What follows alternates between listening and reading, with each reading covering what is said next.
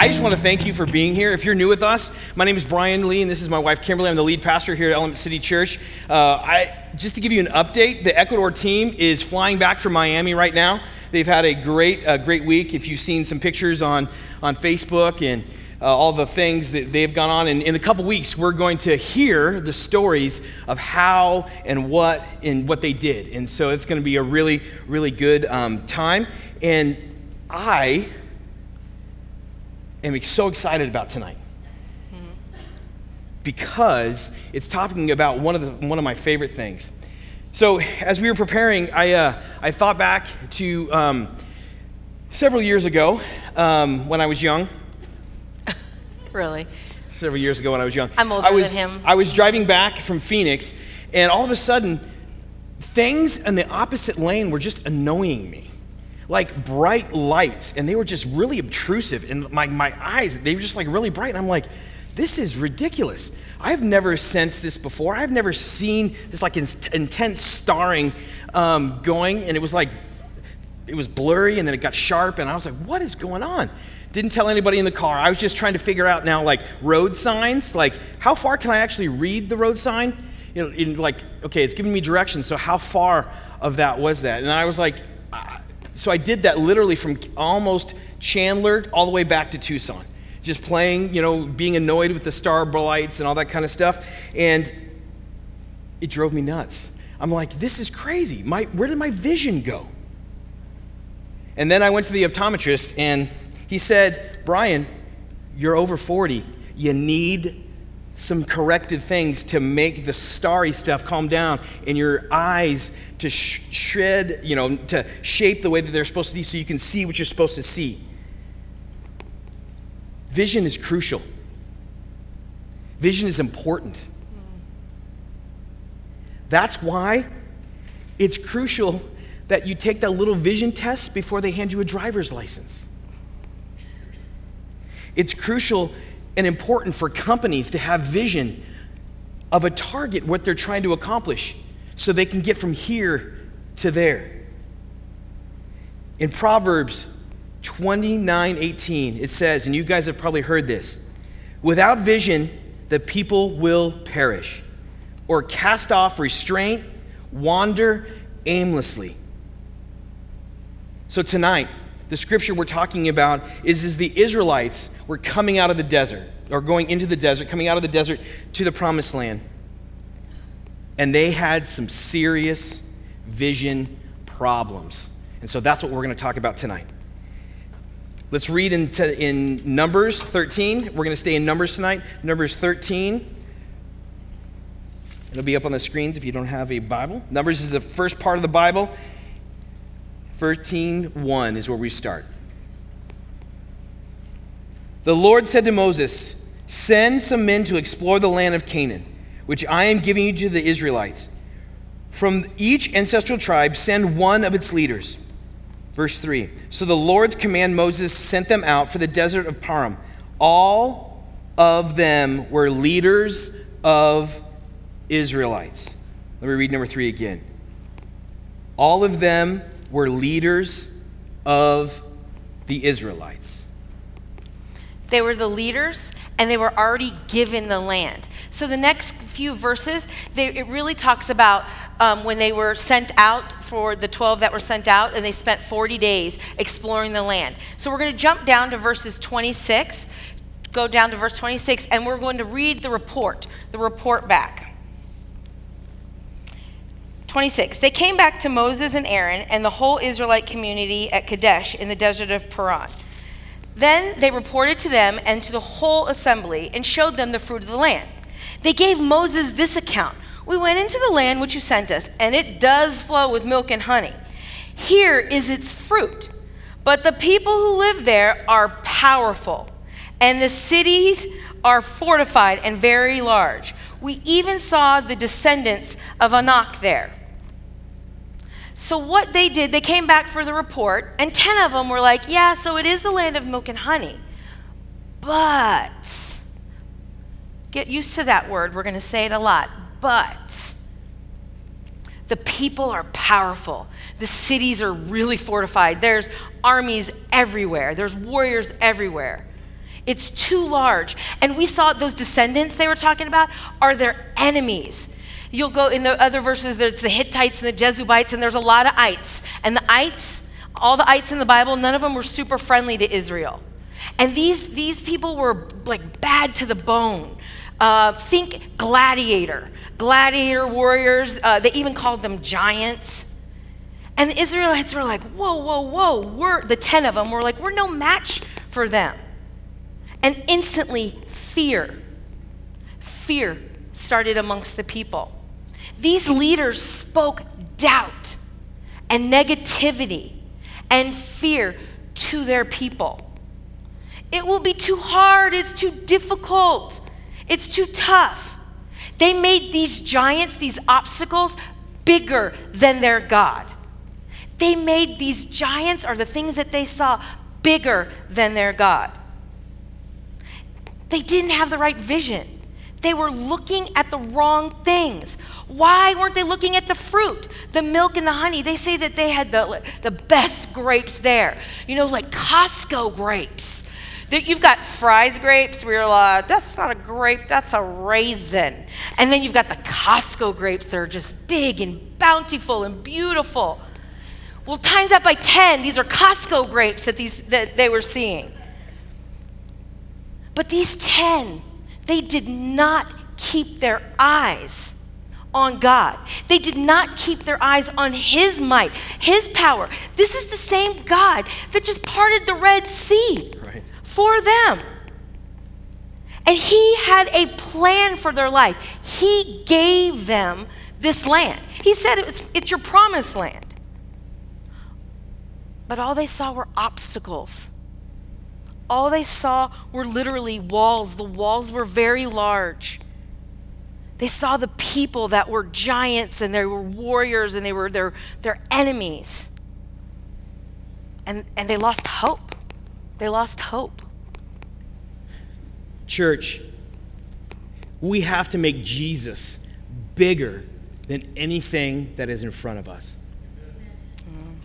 Anything that's in front of us in our lives, if it's an obstacle in our past, or it's a limitation that we have in our present, a challenge in our present, or a hurdle that we need to jump over, or a disappointment that has flattened us. We have to have the vision of Jesus. We have to have his our eyes fixed on him. No matter what might be standing between us or in front of us. Anytime we get discouraged or off track, lose perspective, or we lose alignment, is because we have lost sight of our vision of Jesus. Ultimately, we've lost sight of the sight of Jesus and his calling and his purpose on our life. I feel like I got to stand up. I got lots Do of it. energy. All right. Uh, now, not all of them came back saying the same things. There were two. There were two that said, no, no, no, no, wait. We saw something different. We saw something different. So go to verse 30. Th- Go to verse 30. Then Caleb silenced the people before Moses and said, We should go up and take possession of the land, for we certainly can do it. We can certainly do it. Caleb and Joshua, they were two of the 12. And he silenced them. He said, No, no, no, no. Let's not even give oxygen. Let's not even give oxygen to what they're saying. We should go up and take possession of the land. This is ours. He had confidence and a certainty. Why?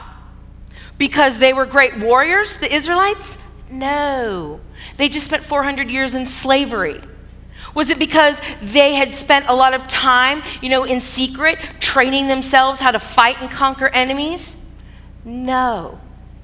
They spent the last 400 years making bricks for Pharaoh's temple, for his pyramids, for his buildings. They weren't prepared for this. But Caleb had a confidence, he had an assurance because his God is the God who led him out of Egypt. His God was the God who parted the Red Sea, who gave them this land. He said, if God promises it, he's going to deliver it. If God promises it, He's going to deliver it. So he's like, we need to go conquer this. We certainly can do this. But the people's vision already clouded. Their sight was set on everything but, there's that word again, but God. So go to verse 30, 33, 31, and 33. But the men who'd gone up with him said, We cannot attack those people. They are stronger than we are. And they spread among the Israelites a bad report about the land they explored. They said, The land we explored devours those living in it. All the people we saw there of great size. We saw the Nephilim there. We seem like grasshoppers in our own eyes, and we look the same to them. Notice those words started with a but. Yeah, Caleb, thanks for sharing your, you know, land of milk and honey, but the buts get us, don't they?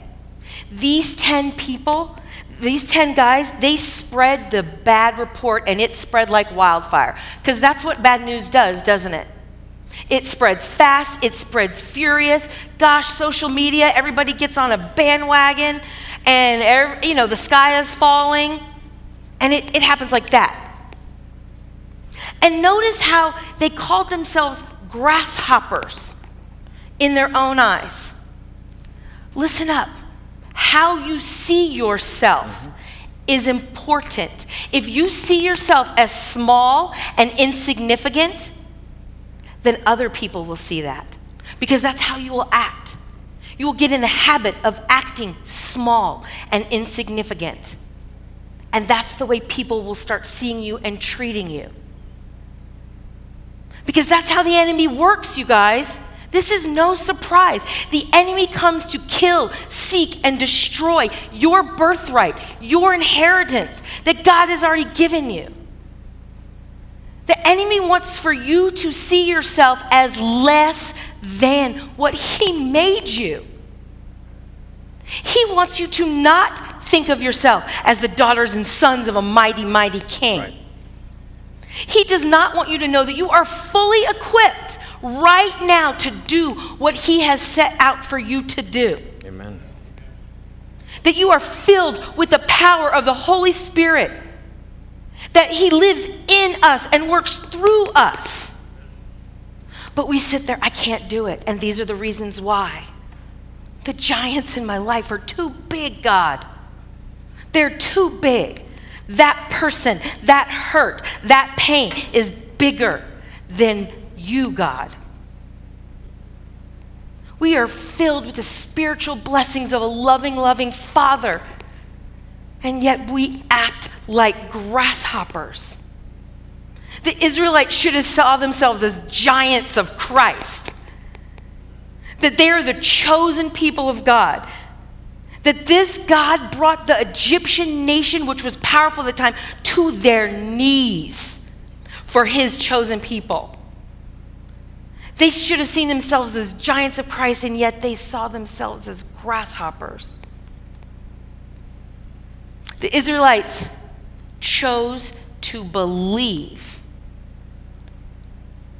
and put on blinders that these obstacles in their way were bigger than their God.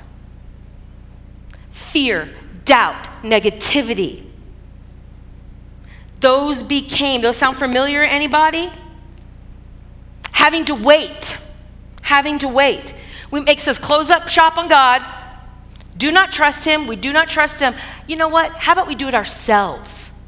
That's what the Israelites, we're going to start seeing them. How about we just do it ourselves? So let's look uh, let's continue the story of how the Israelites are going to respond in this. We're going to be in chapter 14.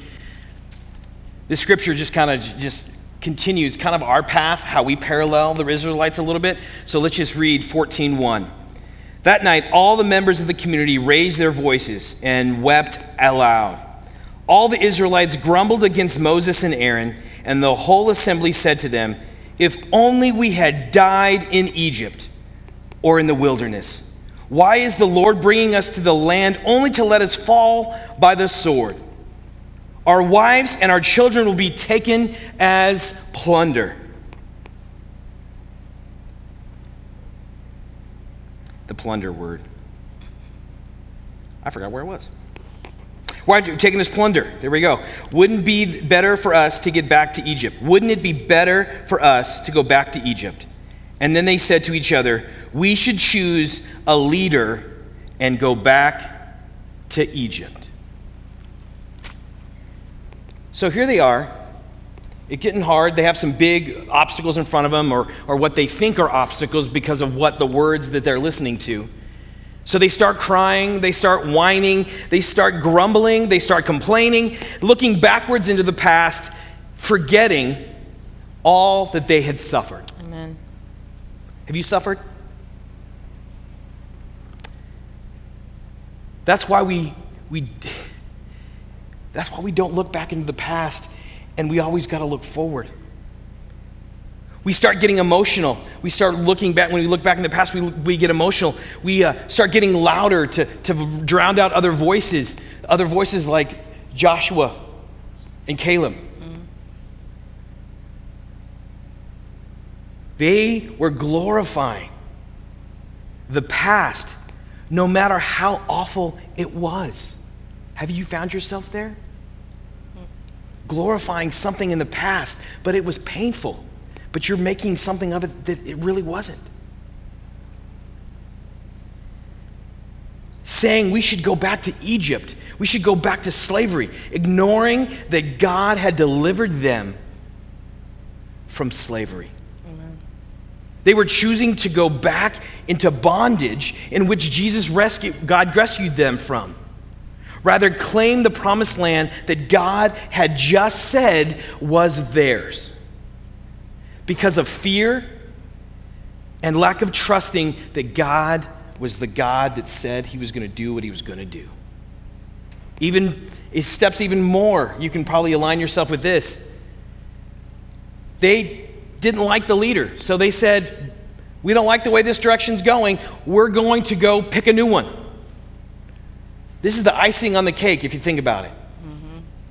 They are going to get rid of Moses the one that God talked through through a burning bush, selected, gave power to, worked through the plagues, the one that God anointed and appointed to lead his people. The one that God chats with on the mountain and plans and gives Moses directions and where they're going. The crowd wants a new leader.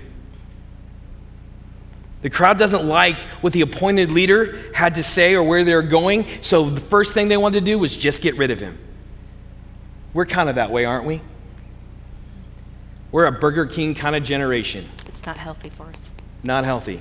Any way we like it, or we cry, we complain, we pick up our toys, and we leave. Or we just talk over the voice of truth. We talk louder, talk stronger, talk quicker. We gather people up in the mob of negativity or the mob of, of takeover. We just want to get, you know, take over and we try to not go to God, mm. but we try to go to our friends and people that will listen to us, that will hear us and join us. They may be joining you back into bondage or slavery. Amen. But Joshua and Caleb are going to give one more big try. So as Kimberly reads the scripture, listen to what's going to happen. Joshua and Caleb, they start getting serious right now in verse 9. I mean, verse 5. Then Moses and Aaron fell face down in front of the whole Israelite assembly gathered there. Joshua, son of Nun, and Caleb, son of Jephunneh, who were among those who explored the land, tore their clothes and said to the entire Israelite assembly, The land we passed through and explored is exceedingly good. If the Lord is pleased with us, he will lead us to that land, a land flowing with milk and honey, and he will give it to us. Only do not rebel against the Lord. And do not be afraid of the people of the land, because we will devour them. Their protection is gone, but the Lord is with us. Do not be afraid. The Lord is with us. They are trying to get their attention. They're tearing at their clothes, they're pounding on the table. Guys, guys, it's our God. He said this is ours. Their protection is gone. We will devour them. We're on the winning team. God is able, He is capable. If He promises it, He will deliver it. We have the one true God on our side. So you think with Joshua and Caleb, I got this picture in my mind as we're going over these verses because we are so involved in sports that the, it was like the coaches giving them, you know, the big rally team, like, we are Team God. We're on the winning side. Let's go, let's go, let's go. And you get everybody gets huddled together, and you think that Israel would be like, Yay, Team God, we got little shirts. We're going for it. I mean, this God brought them out of 400 years of slavery. He can take down all these people, these obstacles in their path. So, so what, what do the Israelites do? It's not good. Go to verse 10. But the whole assembly talked about stoning them. I don't think they got Team God. They, they get, didn't get that. The whole assembly, they didn't hear the truth. They didn't have their eyes set on God's vision, God's power, God's purpose. Thanks for that, Joshua and Caleb. We've decided to stone you. That's bad business. Twice, God had asked Joshua and Caleb speak the truth to his people. Twice, God tried to get the Israelites' attention. Remind them that, hey, I'm the God, the mighty, powerful God, and this is the land I've given to you already. Twice, he tried to get them to set their eyes on Him, keep His vision and His plan, and instead, they rebelled. Church, church, 10, 10 leaders kept 1 million people out of the promised land. 10 people kept 1 million people out of the promised land their doubt, their fears, their mistrust, their, their lack of trust in God clouded the vision, and they kept an entire generation out of the promised land.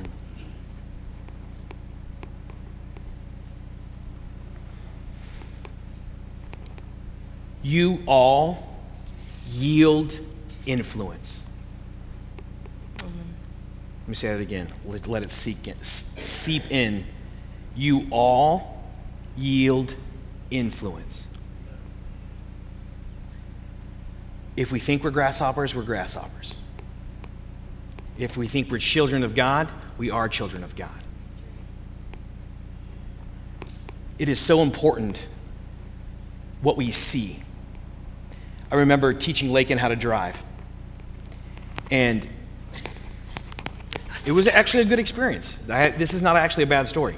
Um, but I would realizing in my own driving is I would, because you're in the passenger seat, you see more. Because when you're driving, you're focusing on what? The road, right? Where you're supposed to. But it's so often us when we're driving and we see or we have the distractions our phone, our radio, the cruise control, the Bluetooth, whatever what I find myself go, doing and I, what I saw Lakin doing when she first started driving is where her eyes would go, her hand would follow. If it was left, there's a cute guy on the left side of the road, we would go into the left lane. It's painful. But if we were, but I would keep on saying, honey, look straight, look straight. And I have a bad habit on long trips is that we're having a conversation with Kimberly right? We're back and forth, and, and I'll look at her because I want to get feedback from her face on what we're talking about, but we're still doing 80, 80 miles an hour this way. And she's like, Brian, just look forward. Hmm. Look forward. So, what we see is vital. What we see is vital because is what you see is where you're going to end up. What you see is what you talk about. It's what you end up being, it's what you end up going. Look how different the 12 filters were of the people that went into the to view the promised land. 10 saw obstacles and walls that they thought were unsurmountable. Two focused on the promises of that God sent them to do with confidence and assurance, and they were, they were able to take the land of milk and honey. Vision, spiritual vision, optical vision is everything. Where you look is where you go. What you behold, what you hold dear, is what you become. That is why, that is why we have to have the vision that God is bigger than any obstacle in your life that you are confronted with right now. And I do not say this lightly. He is bigger than any diagnosis. He is bigger than any marriage issues. He is bigger than any job issues. He is bigger than any betrayal, rejection, failure, disappointment. He is bigger than money problems. He is bigger than addictions. He is bigger than all the craziness in this world. He is bigger, He is capable, and He is able. And in order to claim the promised land, the land, the territory in your heart, in your mind, in your soul, in your family, in your, in your marriage, in your workplace, in your city, in your church. That's the territory He's promised you. We have to not focus on these giants. We have to focus on how big our God is. And we have to live that way. We have to ev- elevate our eyes. We have to lift our eyes up. A couple weeks ago, I talked about not looking down. Children of a mighty, mighty king, don't look at our feet. We focus on Him. Stop looking down. Stop looking backwards. Stop looking sideways at all the distractions and attractions and all this, everything else the world has to offer. Keep our eyes set on Him. Well, if we continue in verse 10, let's see what God's response to Israel is in their rebellion. Then the glory of the Lord appeared at the tent of meeting to all the Israelites. The Lord said to Moses, How long will these people treat me with contempt? How long will they refuse to believe in me, in spite of all the signs I have performed among them? I will strike them down with a plague and destroy them, but I will make you into a nation greater and stronger than they. Those are some pretty strong words. The glory of the Lord appeared before the Israelites, but they spoke to Moses. Amen. Because that's who God chose to lead. How long will they refuse to believe in spite of everything going on? In spite of what God has done for them, why don't they believe? What more do they want? God chose Moses to lead. They want a new leader. God chose 12 to go into the promised land, that two remained faithful, and they wanted to stone the other. God gave them the promised land, and they want to go back to Egypt. Think about that for a second. Just take a real quick rewind of where you're at. God's moving in your life. Mm. Are you wanting to hit the rewind button to get out? There will be consequences. There was consequences for the, the Israelites as they grumbled and complained and didn't follow through with God's promises. It says in His Word, I will strike them down and destroy them. The next verses from 13 to 19, it talks about Moses being the leader that he was. He, he, set, he started petitioning to God to save the Israelites. Despite their sin, despite their disobedience, despite their lack of trust, despite the rebellion, he was saying, Please, begging God, please, please, please save them. And in verse 20, this was God's response. The Lord replied, I have forgiven them as you asked. He's talking to Moses. Nevertheless, as surely as I live, and surely as the glory of the Lord fills the whole earth, not one of those who saw my glory and the signs I performed in Egypt and in the wilderness, but who disobeyed me and tested me ten times, not one of them will ever see the land I promised, an oath to their ancestors. No one will, who has treated me with contempt will ever see it. But because my servant Caleb has a different spirit and follows me wholeheartedly, I will bring him into the land he went to, and his descendants will inherit it. God forgave them, but there were consequences. An entire generation didn't get to go into the promised land. 10 kept a generation out, and 2 let a generation in. Which one are you going to be like? Which one are you going to be like? Like the 10? Are you going to refuse to believe in him? Not to trust him? To walk around grumbling and complaining in the wilderness? You know, land, woe is me, woe is me? Influencing others with a mob mentality and negativity? Or you want to be like Caleb and Joshua? Have a different spirit, a different spirit. Follow Jesus wholeheartedly. Enter into your promised land and have your descendants inherit. This is so important. Have your descendants inherit, inher- inherit it. This is a promise, and it's pretty amazing. You have to choose what you're going to focus on now because it's affecting the next generation, it affects your descendants. Your choices do not just affect you. Right. Your choices do not just affect you, they affect the descendants. Caleb and Joshua's descendants got the promised land, the land, the milk and honey. Brian is up here because of the faithfulness of his parents choosing this for their family. Many of you are here today because the faithfulness of people before you. Many of us are here just by the grace of God and a hair in our chinny chin chins. It, your choices do not just affect you. Fix your eyes on Jesus. Fix your eyes on the future. Fix your eyes on the plans He has for you. Plans for, for good and not evil. Plans for hope. Amen.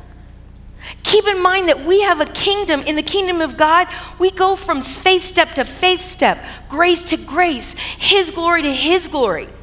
Our faith is always moving forward. We are going to claim that promised land. That's what we want to be like.